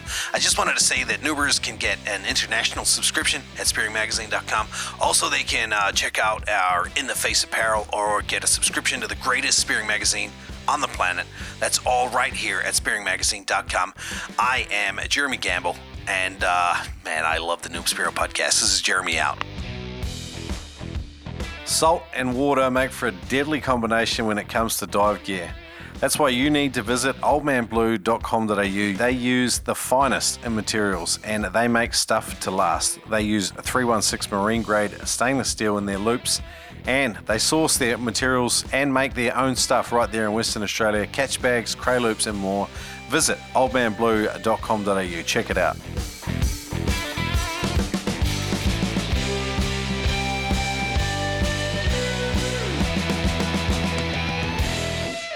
Talking about that, well, when you look around at the spearing scene, um, who are the gun manufacturers and equipment manufacturers that you look at with admiration, and why? Um, I like I like some of the stuff that um, like you know Mr. Joint. Mm. I really love his stuff. Yep. I really yeah man, I, I really love his stuff um, on on many levels. Um, obviously timber guns, um, inverters, and and his grit and his machining, all of that stuff. I, like I really really rate his stuff. Yep. Um, I like I like a few of the you know some of the Greek manufacturers. Some of the, the stuff they're doing in Europe is is kind of like kind of up my alley. Yeah. Um, but there's no one that like there's no one that that, that jumps out that I would. Um, And I this- mean, only because I'm a, I'm a big I'm building now. I Yeah, I but the- myself. But I, But it's it's that that's partly why I thought it was an interesting question because it, it it it shows you know like obviously when you become an artisan and you you really love what you do you compare yourself to what's on the market but then you also realize how you're different and how you want to be different to them. Mm. And I think you sh- mm. I don't know like some some people like to make something cheaper than everyone else so that they can try and make profit. Some people like to make something a little bit better or a little bit different than everyone else so it fulfills the need in the market and uh, there's definitely a couple of different ways to do it. So I did see your where form meets function, and uh, I read the other thing. It says here your vision is to create the most functional and funky spear guns on the planet. Um, so this inverted uh, has that been sort of in development for a while? oh yeah, yeah, it has actually. It's been in um, constant testing because, like I said, it's my favorite gun. It, well, it was my favorite gun until this thing came along. So this is um. So okay, let's go back. This is the this is the inverter. Yeah. I get a bit excited here, and hopefully I don't I don't- stab anything. Um, but again, this is a, like again this is a pro- this is the first prototype I made of the or the second prototype I made of the inverter. Yep. Um, the first one was really heavily covered on my social media. I made a resin gun, Yep. which was. Did you ever see that? Did- I don't know if No. you saw that. I've got it hanging up here. I'll just grab that for you. One sec, man. I'm just going to pull the earphones out Yeah, go for it. Because you got to see this thing. One All sec, right. one sec. Uh, okay. Right, you there? Yeah, yep, gotcha. Sorry to leave you hanging in, in limbo there. Um, this, this thing, um, this thing again, right? This this probably will like go to the point of that. I'm not like I'm out. I'm not out biting ideas. I'm going to try. I'm going to try to do things that haven't been done. Yeah. Um, so this thing, He's just giving it a bit of a clean up. it's like, yeah, I just took the dust Oh, off it. wow. So it's actually, it's actually like a resin. Yeah, are you familiar with resin tables? A lot of people are familiar Yeah, yeah, now with yeah. resin tables So you where can see through like the barrel. take like two bit. Yeah, yeah, exactly. So that, that was the basis of this, right? Yeah. Is to form the outside, like the outside is formed from timber, and Yeah. I made a mold for that. And then the then I just when I say just, then I poured um, resin. And is it fully is it fully functional or is it artwork? It's fully it's fully functional. The only problem is is that it flexed too much. Yeah. It probably flexed. I mean, it, it's still shot and it still did everything. Uh, timber. If I was going to do this again, I think I would run a carbon fiber enclosed track to help that rigidity. Yeah. And then I might in these laminates because these are actually all like um, four mil um, laminates of Yep. rosewood. So in those laminates, I would interweave carbon fiber in those laminates, and that would give it the rigidity. But again, like you have to try and see what happens. Yeah, yeah. Um, yeah, and, oh, and so this has got the the the, the hyper ergonomic grip that I was telling you about as well. So Is this, that- is, this is one made out of timber. it's not left-handed, is it? No, this is right-handed. Oh, yeah. Yep. Beautiful. The inverter, and that had all the running gear that this one has. So um, this one is a straight. Well, it's got a resin. It's got a resin track, uh, but I wouldn't do that again. Um, this is just basically just straight um, rosewood. Okay. right? And I've clad. So this is the the first kind of design that I came to market with with um, Aquagat about five years ago was the DR, like the DR series, the double roller. Okay. Um, and, it, and it's this same principle where you're taking timber and you're um, basically infusing carbon fiber into the top to create like a um, a really stable uh, platform. These are enclosed track guns. Yeah, wow. Absolutely awesome, like fucking awesome gun this thing, and with this one, just, I just don't want to like rip these headphones out of my head.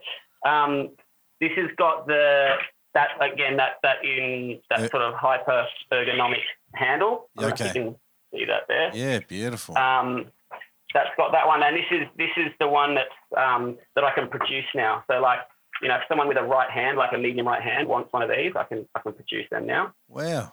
Um, the running gear, the running gear here, again improvements that like this is I would make improvements here. This thing took forever to build. This is the block, so the block and tackle. Um, this is all made by hand on my milling machine. We're looking at um, a, a, a super elaborate uh, rubber pulley system here by the looks of it. It looks super elaborate. Yeah. it? Yeah, it was just really tricky to build because it was all like it was all like hand laid carbon and then it was all shaped on the mill by hand. Yeah. Um, but I've got I've got other ways I, I would make this little block system now. Yep. Um, and then the next evolution will have there are no pulley there are no um there are no uh, bearings in these pulleys. Okay. So I've just got to work out how to get bearings into like a really small pulley. Okay. Um, but that's the only other evolution I would do, and I probably would do away with some of these um, side skirts. It would just be like a, a timber piece with the, the pulleys sort of um, cut out of the timber. So this this one I think I'm going to release probably in the next like six months, I'd say, with a bit more testing, a bit more design, development, and testing. cool. How hard? How hard is that to load? Oh, it's a piece of piss. It's like um, I wonder if I can show you in here. No. Um, I never dry load guns, but um, like I hate dry loading guns. I just Yeah. I really fucking freak out. Have you ever um, have you ever thought about welding a shaft into a mech so that you can dry load guns and demonstrate Um, for people? Well, I've got a like there's a pool just like just outside, so Ah. I can do it. I can jump in the pool and do it. Um, but yeah, no, this one. I mean, it's not it's not one that I really would like to dry load. So it's really quite simple though to load. Okay. And I'll just show you. So all I did there was I just popped on the first band. Right. So like the first band is now in place. Yep. Ah, yeah, that? yeah, righto. So the first the first the first band is anchored here. Um, and then obviously band two is anchored there, and band three is, is anchored in there. Um, and then it's just a case of, you know, loading from like pulling the, the bridle over. Yep. It's really really quite a simple gun Very to load. cool. It. For the guys that want to see the visuals, if you go to noobspearo.com forward slash aquagat, I'll um, link up some videos, short videos today um, of some of this discussions that we've had because it's quite highly visual and um, but some beautiful work there from Will. Uh, really, really uh, appreciate the look into it. So the next one, Shrek, is this is the one that I'm most excited about at the moment. Yeah. Um, I might grab I might grab this one off the rack instead. One sec. This is the um, the one we've just released, which I've called the D Revolution. Wow. It's an evolution slash it's the revolution basically of the double roller. Okay. So it's the, the evolution of my design, Yep. right? Which is carbon fiber enclosed track, hardwood body, Yep. dou- double roller. Wow. Absolute absolute weapon. This thing, so this is a 105. So I Mm. release them in two sizes. I've got the 105 Mm. and I've got the 120. Wow. So um, the 105 will take out essentially anything like um, that you'll find in the blue water because it shoots a seven and a half mil shaft. Oh wow. Um, the band the band can be pre-stretched to up to 380 percent, Yep. and your accuracy will not be compromised for various reasons. One of them being the carbon fiber enclosed track. Yep. The other being obviously it's a double roller, so um, your recoil is much minimized.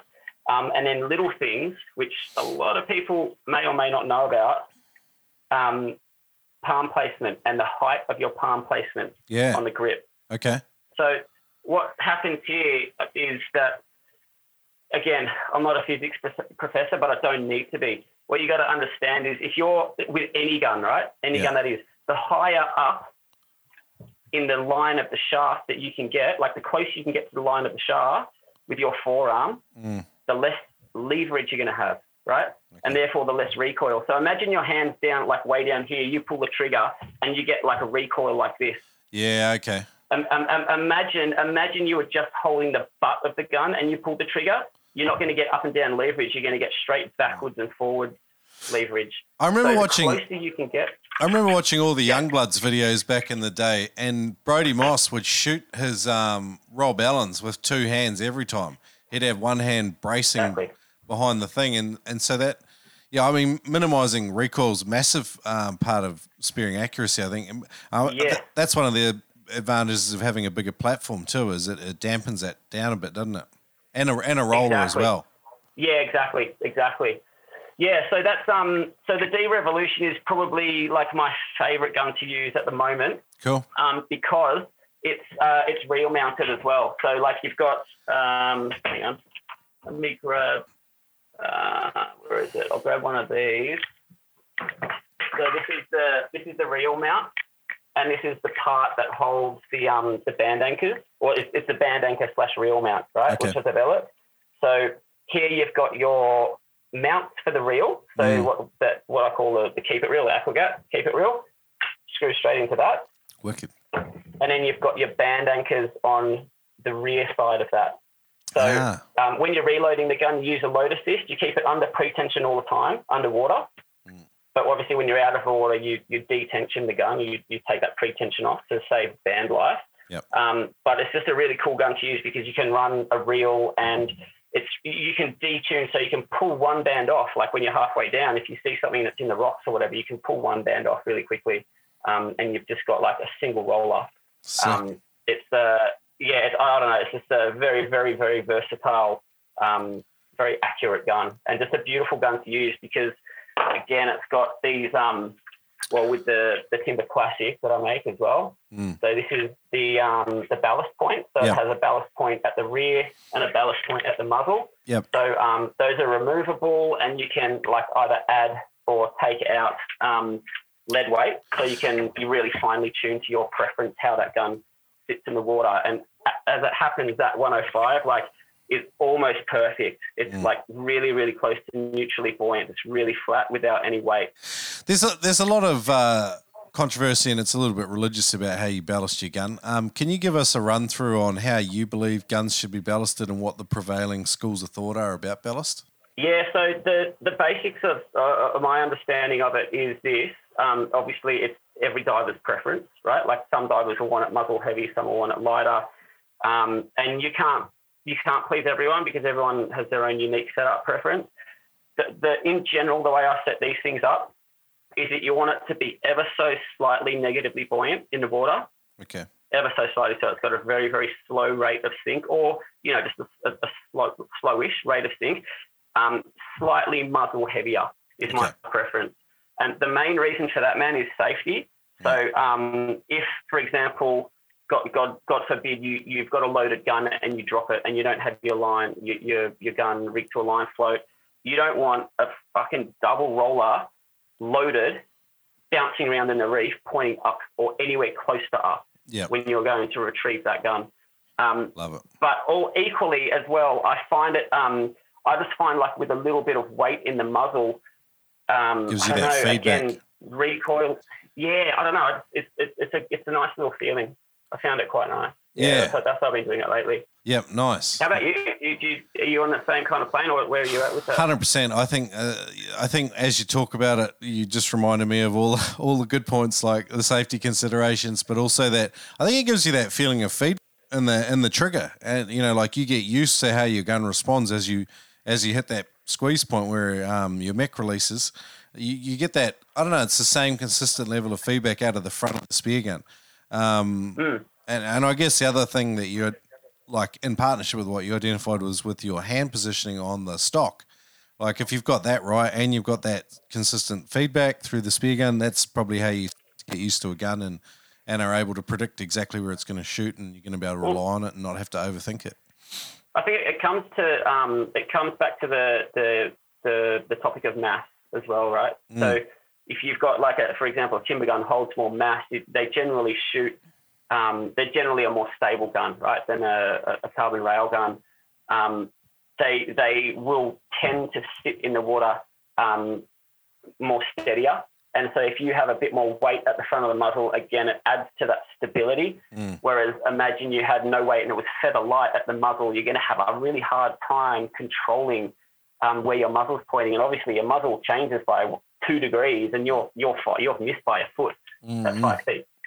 Do you? So yeah, that stability. A lot of spearos seem to want to buy a spear gun and then immediately start changing the way it's set up. And um, sometimes I, I almost feel like, you know, like if you want to change the setup on something, then just go and build something from scratch yourself because Yeah. quite often Yeah. the manufacturers put things in place because they've put and they've put a lot of thought into testing into the setup that they've rigged the gun with. And if you can, if Yeah. you're continuously changing it and experimenting, then you're just you you're not really improving on it. You're just learning all the same lessons that that manufacturer probably learned as they tested that gun with all the different setups.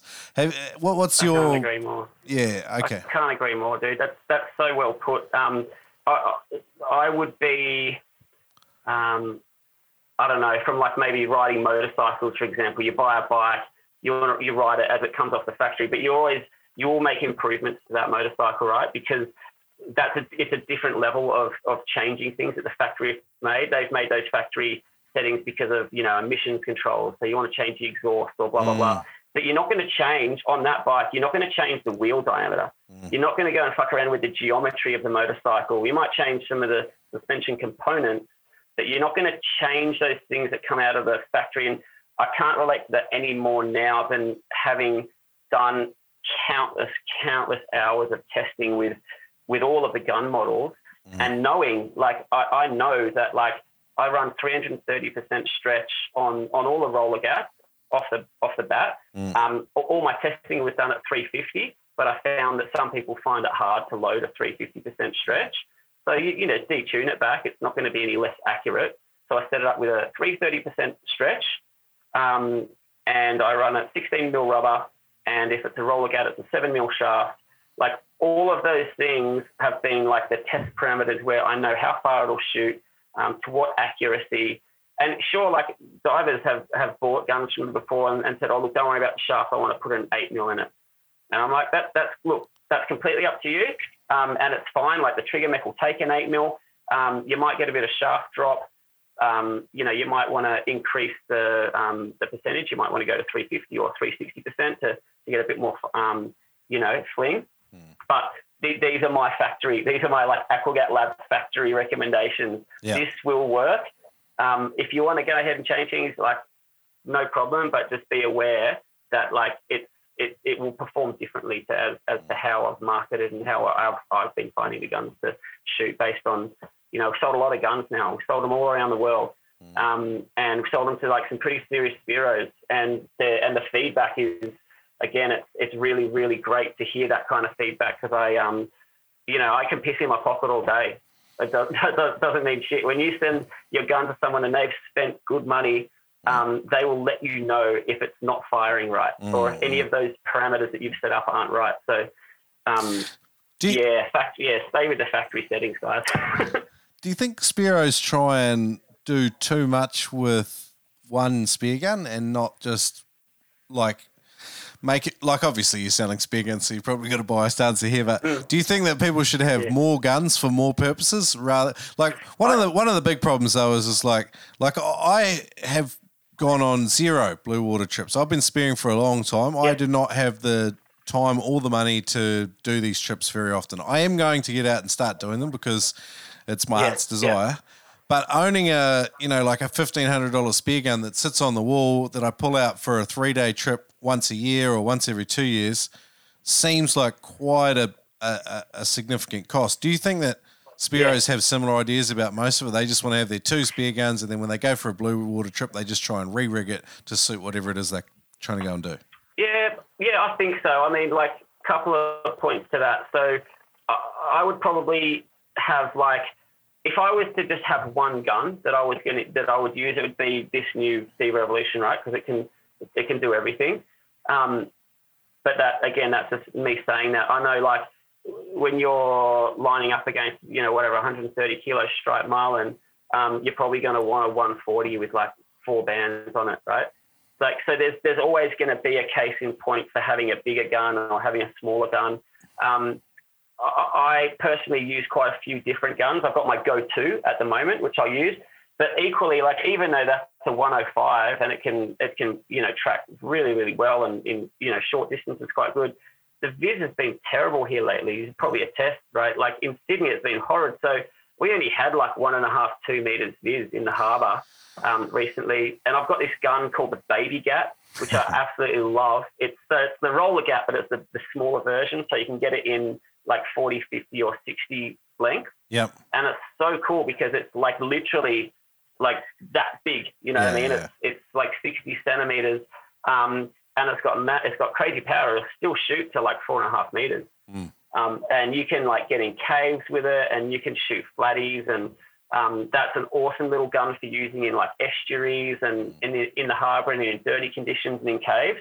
Mm. Um, and then you, I don't know. I might have um, I might have like a I think a fairly universal gun would be like a 110, like a, a roller gat 110, Yep. um, which is going to take out most things on the reef that you're going to come across, and, and yeah, your occasional blue water blue water species. Mm. But I, I don't know that like because I've got the same thing as you said. I, I've actually got a gun here that I built like a couple of years ago, which is just like a completely mental gun. It's it's an inverter. it's like 120. It's got two kicker bands. It's an enclosed track throwing an eight mil shaft, and it's you know all wrapped in carbon fiber. And I spent like you know probably weeks constructing it, and I've literally like never used it because it's just like what are you going to use that on? Have you thought about doing a rental service like with the blue water gun to your existing customers? Because I mean, Um, yeah, not not not thought of it. No. because I mean, I'd probably pay. You know, like I, I, buying one of those guns is a scary thought. Like, and it's going to sit on my wall and do nothing. I, it's probably something I might rent, like it, because a it's purpose built, and b I don't have to hang on to it, and I don't have to over invest capital in it, and I can just give it back. Yeah. And if the rubbers perish and stuff, um, you know, like it's not my problem. And I mean, it'll be yeah, yeah. I was to say. Yeah. Uh, but, I mean- factored into the cost, right? yeah, you factored into your costs. I mean, you could have a a, a, a case that goes out in, you know, your postage costs, Yeah. and uh, you could have return postage already built into it. Um, just a thought. Yeah, That's a cool. That's a really, really cool idea. To be honest, I've never even, never even contemplated that. But um, like I've said, I say to everyone, I've probably said this like five times this week. I'm open to everything. yeah. In business, you got to be open to everything. So I'm just Totally thinking, you know, like if you you have a pipe arrive in the mail, it's got a big blue water gun rigged and ready to rock. You can jump in the pool with it. Um, so you you know Yeah. you, you borrow it for a standard period of say three weeks. You got a week before you trip. You jump in the pool. You start having a bit of a test in it. You, you could even tell people the setup, the standard sort of um, pool setup, so they don't um, shoot their pool and and then um, you know they Yeah. get they get home from their week long trip and then they've got time to pack it up and admire it for another couple of days before they have to send it back. And um, that's that's pretty cool, man. That's, prob- a, that's a cool thought. it's probably something I'd invest in. I was going to say another question I had was um, like you're talking about with rubber and stuff. Like you have consistent 330% band stretch. Um, with shafts and rubber, like, well, let's just stick with rubber, consistency with the Yeah. batches seem to be a bit of an issue. Um, do you recommend that every Spearo, regardless of what spear gun and platform they use, should stick with the same rubber brand? And do you have a preference? I mean, what's your, what are your thoughts on that?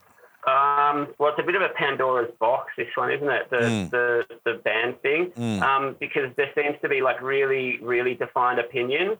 Um, I've found the USA latex for me works really well.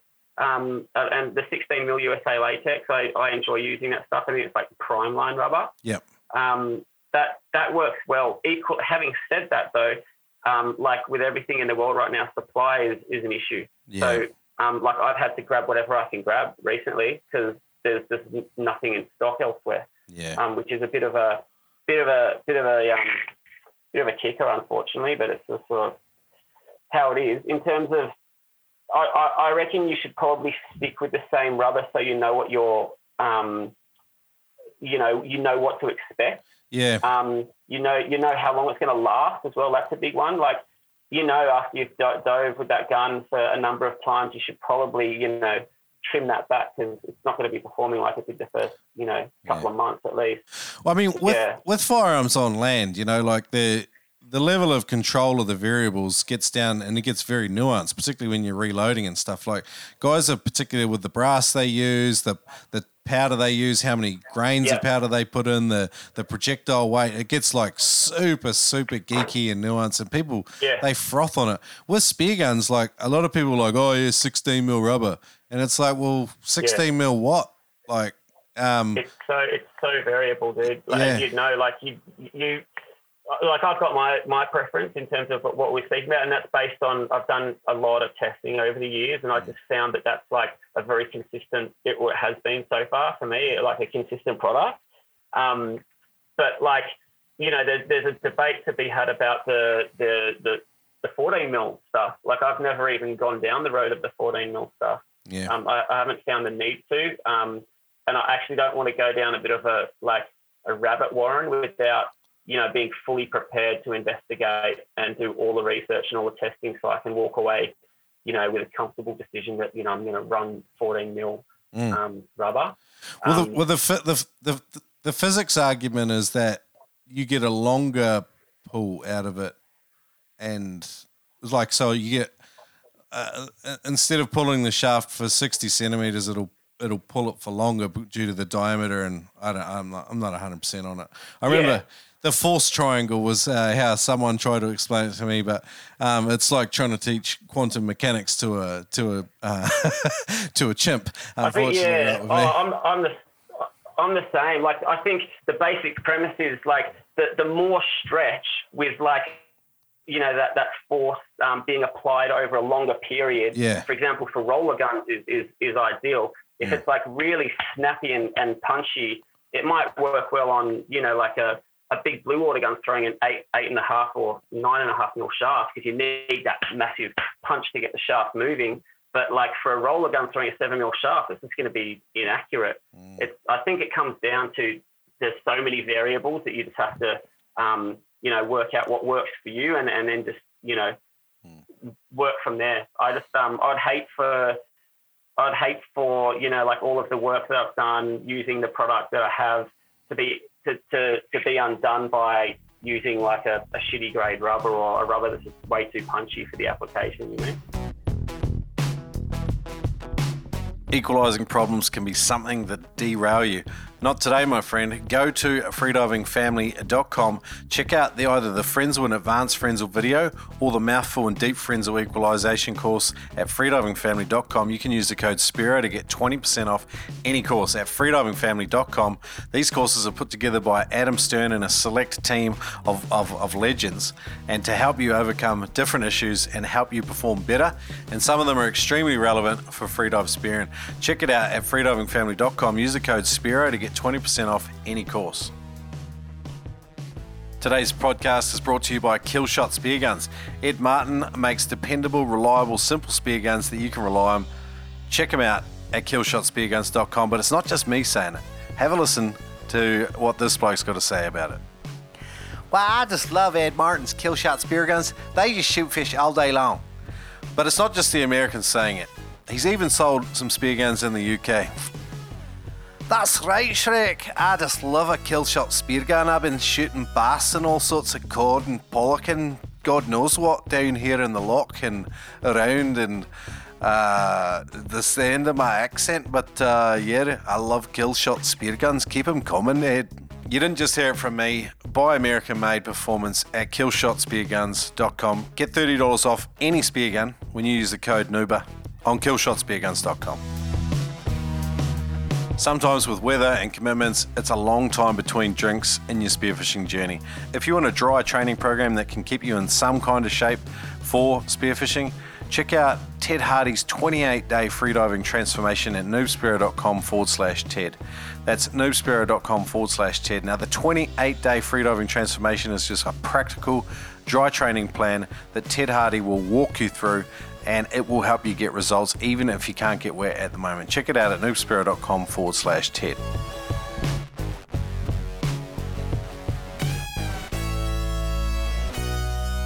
Well, we've geeked out on spear guns a hell of a lot, and I've heard bugger all of your stories, so I want to get into that a little bit more if we can. Um, f- for guys that are listening, though, and they're curious about following along, I'd, I'd encourage you to check out aquagat.speargun.art on Instagram, and uh, Will communicates a lot about some of the stuff. He's very good at. Um, sort of telling the story of the development of the equipment and stuff. And he's always got a heap of interesting stuff on his Instagram.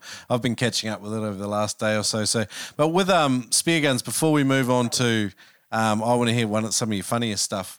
Um, well, was there anything else you wanted to close out that section with the spear gun chat? Um, no, just go and buy Aquagat spear gun, uh, spear guns right away. yeah. Love it. Um, all right. No, no, we- I think we're pretty good. We thanks so much for the chat on the uh, on the spear gun side, man. It's um it's been really it's been really good because uh, you got to remember I'm just here in my in the Aquagat lab, just punching out products and and loving doing what I'm doing. And now Yep. You, you sometimes you forget there's a whole you know you got customers out there, you got people like yourself who are actually like really interested in like Yeah. this sector and what's going on. Oh no, it's very good, man, and your your passion's contagious. I could I could chat with you for longer. Um, I'm conscious of time though. I want to hear a bit more about your story. So, what's I mean, one of the funniest things you've experienced out spearing?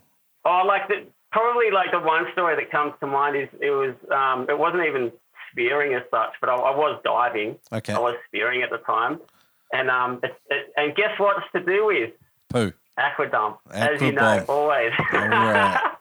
Yeah, because it's always funny to shit. Yeah, Mate, I was like diving um, just one of my like you know local spots, um, and for whatever reason I was diving alone, which you know we, we, we don't we don't condone, but I was, um, and I had the boat with me. I was rigged up. I guess I really need to do some gun testing that day.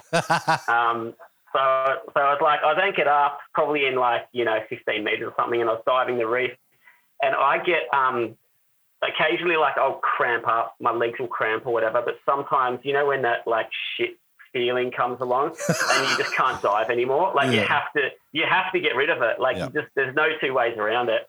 So like I looked around, there was no one around, so I went over to the boat, and there was a fair bit of current pulling. Mm. So um, I was like, oh, this is easy. So I just got like naked. It was like the middle of the day, would have been like a weekday or something.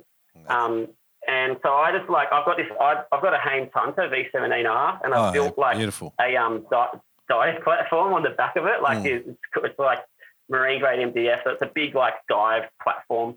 So I'm like holding. Just imagine there's like current pulling, and I'm like holding onto the back, like fucking butt naked, and um like I just shit everywhere, man. It was fucking horrible. and um. I get back on the boat to put my wetsuit on, and I'm, I'm naked on the boat. And I look up on the cliff. There's these two people up there who are like just been viewing the whole thing, mate. They've been watching the whole thing. I was like, so embarrassed. I was like, you know what? Fuck it, nature. Aquagat doing an bulk. nature. Oh my Oh, god, wow. it was horrid, man. Absolutely horrid. But I was kind of, I was giggling. I did that one day in the early days of the Yeah. podcast. I was hanging off the back taking a poo, and Turbo followed me around with a GoPro. and uh, oh, I was- gold, man. he was, I was, I was like, because he's the sort of dude that'd chuck footage up, but he only ever put photo versions up. So it was pretty funny. You're gonna need to see that. I don't think Yeah. anyone needs to see Oh, that. It's God. just uh, what happens to That's- Doritos after 24 hours in Shrek's digestive tract. there's something, and also there's something weird that happens to our guts when we're out at sea and Yeah. freediving. Yeah, it's 100%. like it's not normal shit. When you you know when you take those aqua dumps, it's not normal. I don't know if it's just me, but like there's something completely different about that shit. I think diaphragmatic breathing, you know, like where you're, you know, like where you, uh, sorry, sorry, tidal breathing, like where you, where your stomach's proper expanding. Like I think it does put pressure on your digestive tract, which, you know, like there's a lot of discussion about the ketogenic diet or, or diving in a fasted state because your digestive system consumes a ton of oxygen and resources from your Yeah. body. And so when you dive fasted, you um, you're arguably doing it in a more energy or oxygen uh, efficient state. And I think, but the other part of it is, is also you've only got so much room down there. So you've got a big full stomach, Yeah. and then you've got a big, you know, you're finally actually filling your lungs up, which means filling up that bottom part first. It's got to put some pressure downwards, because a lot of people talk about this. Freedivers talk about it too, taking massive shits in the pool. And they've got those super skin tight hydrodynamic wetsuits on that take longer to get off than our ones. And uh, so I think freedivers shit themselves more than Spearos do. But um, they don't talk about Well, it because do, they're right? They accountants. actually, like, I know, I know. That's a funny thing, right? Like I, I spoke to some, like I can't remember who it was, but it was more than one. Yeah. Um, who backed that thing? They backed. They were like, you know, they're freediving aficionados, and they like, yeah, yeah, I'll like come up and I'll just shit my wetsuit. yeah.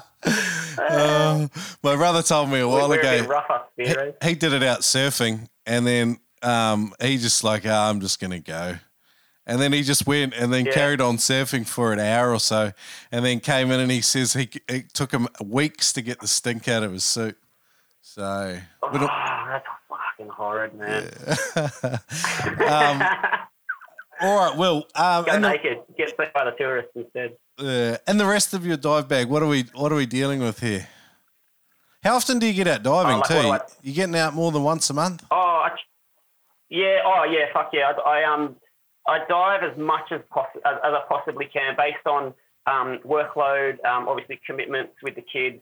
Um, but now that I'm doing this full time, it's actually part of it. It sounds it sounds pretty funny, but it's actually part of the business in that I need to test. Like when I've got a new design, I need to go out and test it thoroughly. yeah love Um, it so I have to go diving, Shrek. Oh, I've got to go diving. that's terrible Um, so man, I'll, if if the conditions are good, I'm out there at least once a week, at least. Um, and I love I love my boat. Like I, I've got this beautiful Haines Hunter, which like I you know she's old school, but she's just like I love her. So I meant boats. sometimes just getting yeah, you know, like just getting on the water with the boat. Um, oh, and any opportunity, any opportunity to do that is um, I'll be in. So yeah, the conditions are like amazing, a couple of times a week. Yeah, awesome. al- there's no shortage of divers that want to come out for a dive. So head to toe, what's your equipment? Day to day diving out there? So. I'm using. I've got the um, uh, the Inegra dive bars, Yep. which I like really really love. Yep. Um, and then I've got this. Um, I can't remember. I think the, the foot pockets are like auger or something like that. Orca. Uh, I can't Yep. remember what they are. Orca, yeah. Yep. Um, and the the suit that I'm running is actually a prototype um, of because I do want to do some suits in the future. Nice. Um, so I, I had a I had a suit designed. It wasn't when I say designed, it was basically like I picked you know the outer and then I had the logo put on it. So Yep. it's, you know not not changing anything because I'm not you know you've got to put your hand up when you don't know you don't know like I don't I don't know wetsuits. I just know what I what I like, Mm. um, and I'm not a wetsuit specialist. So what I've done, I've had um, I've had a company come up with um, with a design. So it's um, Yamamoto 39 with um, uh, lycra outer Okay. really, really good quality suit. Um, really, really enjoying it. Um, so that's what I'm running. I'm running a three and a half mil suit through the summer. Um, I'm one of those divers that I get really cold, like really easily. Okay. And then once I'm cold, then I, like I said, for some reason, my my hammies cramp, my my calves cramp, and I've got to be really conscious about taking on, um, you know, salts and, and hydration prior to the dive. So I'll actually run that five mil right up until like the peak of summer What because it's um because I do feel it. What do you use to hydrate? I've got this um product. I think it's called Doctor Seltzer or something. Okay. Um, it's just like a little. basically they're salt like sodium capsules. Okay. So I'll run sodium capsules. Um, I used to take magnesium, like I take magnesium before I sleep. Yep. Um, and that like I take that before I sleep anyway, but I'll do that like more so the dive pri- like the day before a dive. But I found actually taking magnesium in, in the day just made me drowsy. Yep. Um, so that didn't that didn't work so well. So then what I just worked out, man, the the, the key to me having a, a, a really good day's dive is to remember to stay hydrated because I think we forget Mm. how you know when you start to not be able to equalize and you know I'm sure freedivers have schooled you and all that stuff. It's 100%. like these are the signs, man. You got to jump back in the boat if you're lucky enough to have a boat there, or just take a, a bottle of water um, uh, out with you. Just stay refreshed. Keep Yeah. keep the water coming in, and I, thought I just chalk and cheese so much nicer. A, a quick pump here. There's a company in WA called Aqualyte, and you can buy a box of these sachets. It's about seventy bucks, Mm. I think, to get it delivered to you. I think there's more than hundred in a box, and um, Yeah. there's three different flavors. You can buy the mixed flavors, and um, they sent me a box ages ago because one of the listeners um, works there, and uh, this shit Yeah. is gold. I um like I recently had Aqualyte. coronavirus, and uh, one of the biggest things with Yep. any sort of flu virus is um, dehydrated. I was just smashing them, and uh, and but like with my diving, Aqualyte's made a massive difference to just not cramping as much.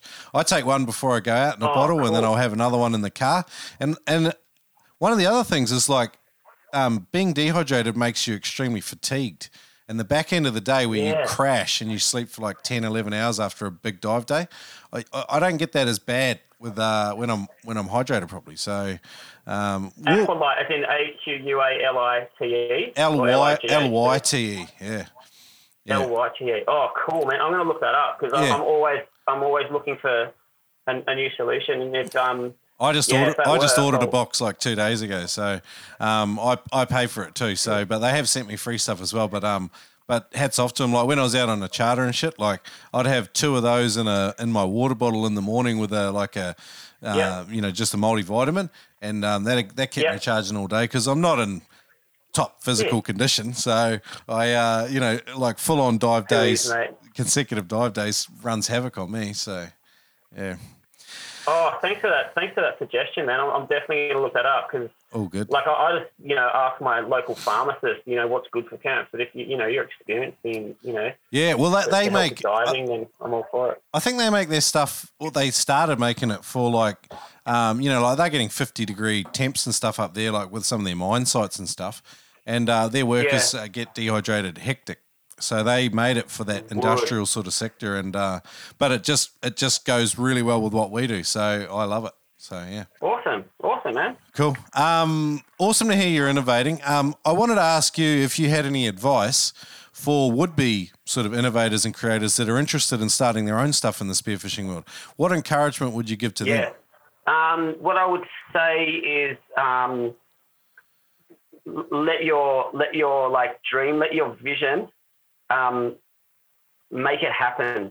Don't just don't just think about it. Don't be bound by um, a, a prohibitive uh, fabrication cost. Right?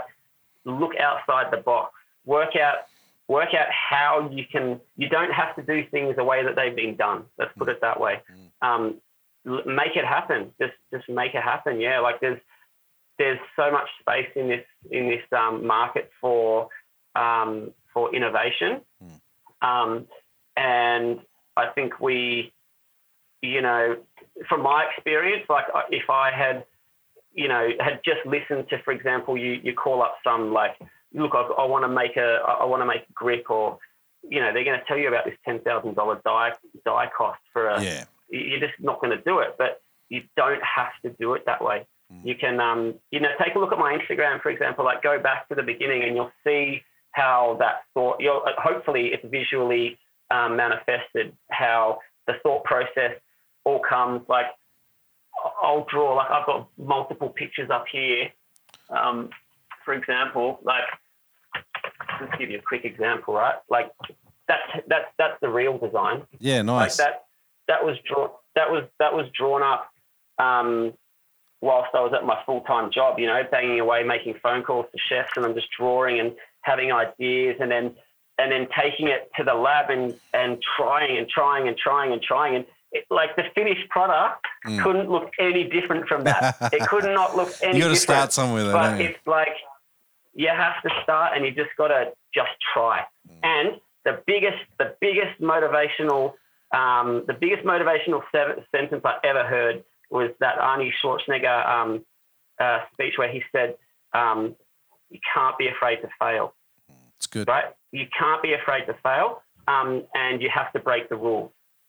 so if you go into that, right, not being not being afraid to fail, like so many times I'll make a part and go, fuck, I've got like 200 bucks worth of medium invested in this, and, and I spent like two weeks on it.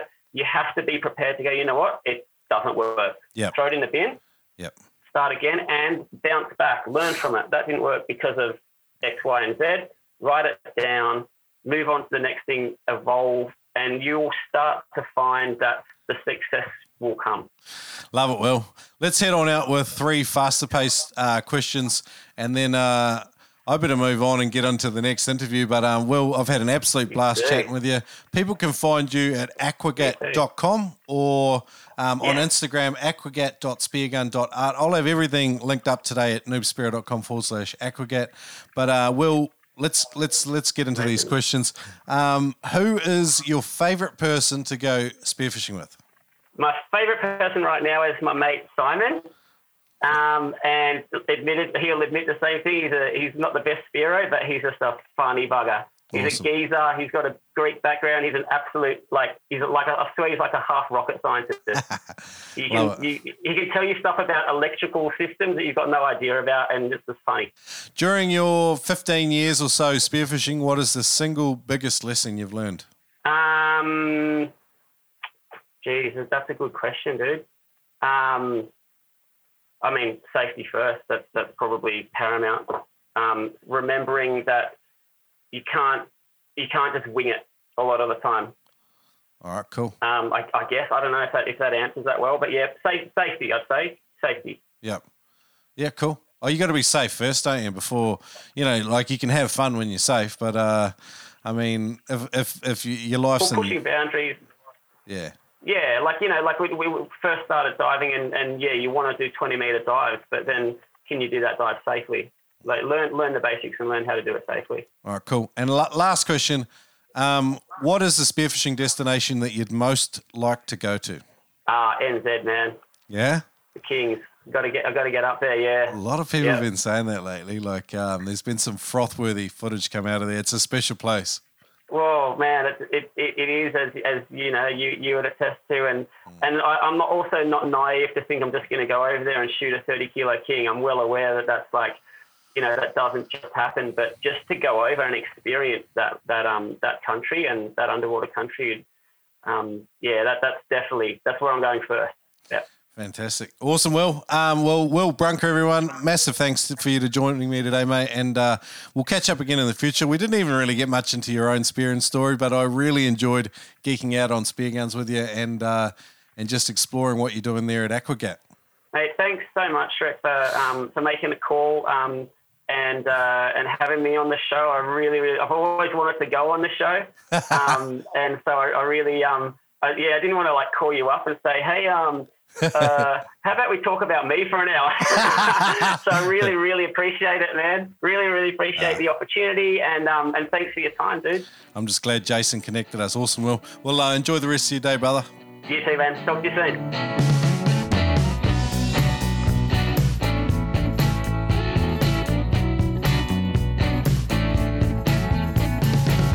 Hey guys, mad episode today. Handcrafting aquagats with Will Brunker.